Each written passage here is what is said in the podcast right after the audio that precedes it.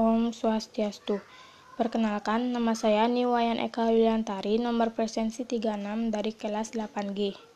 Menelaah unsur-unsur penting dalam buku fiksi dan non-fiksi. 1.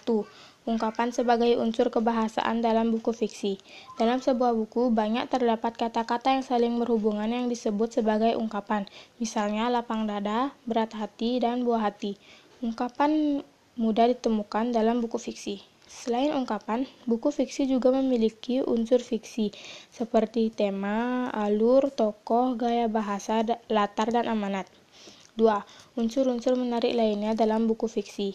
Buku fiksi memiliki daya tarik untuk menjadikannya enak dibaca. Contoh buku fiksi adalah antologi puisi, cerpen, atau novel. Banyak hal yang menyebabkan seseorang tertarik pada karya fiksi, seperti pemeranan dalam buku fiksi tersebut, amanat yang menyentuh, tokoh yang menawan, latar yang mengesankan, alur yang menegangkan, atau tema yang unik. 3. Membandingkan unsur buku fiksi dan buku non-fiksi.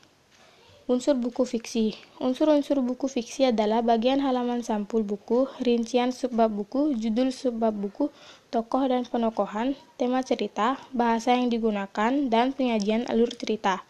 Unsur buku non-fiksi Unsur-unsur buku non-fiksi adalah bagian halaman sampul buku, rincian subbab buku, judul subbab, isi buku, cara menyajikan isi buku, bahasa yang digunakan, dan sistematika.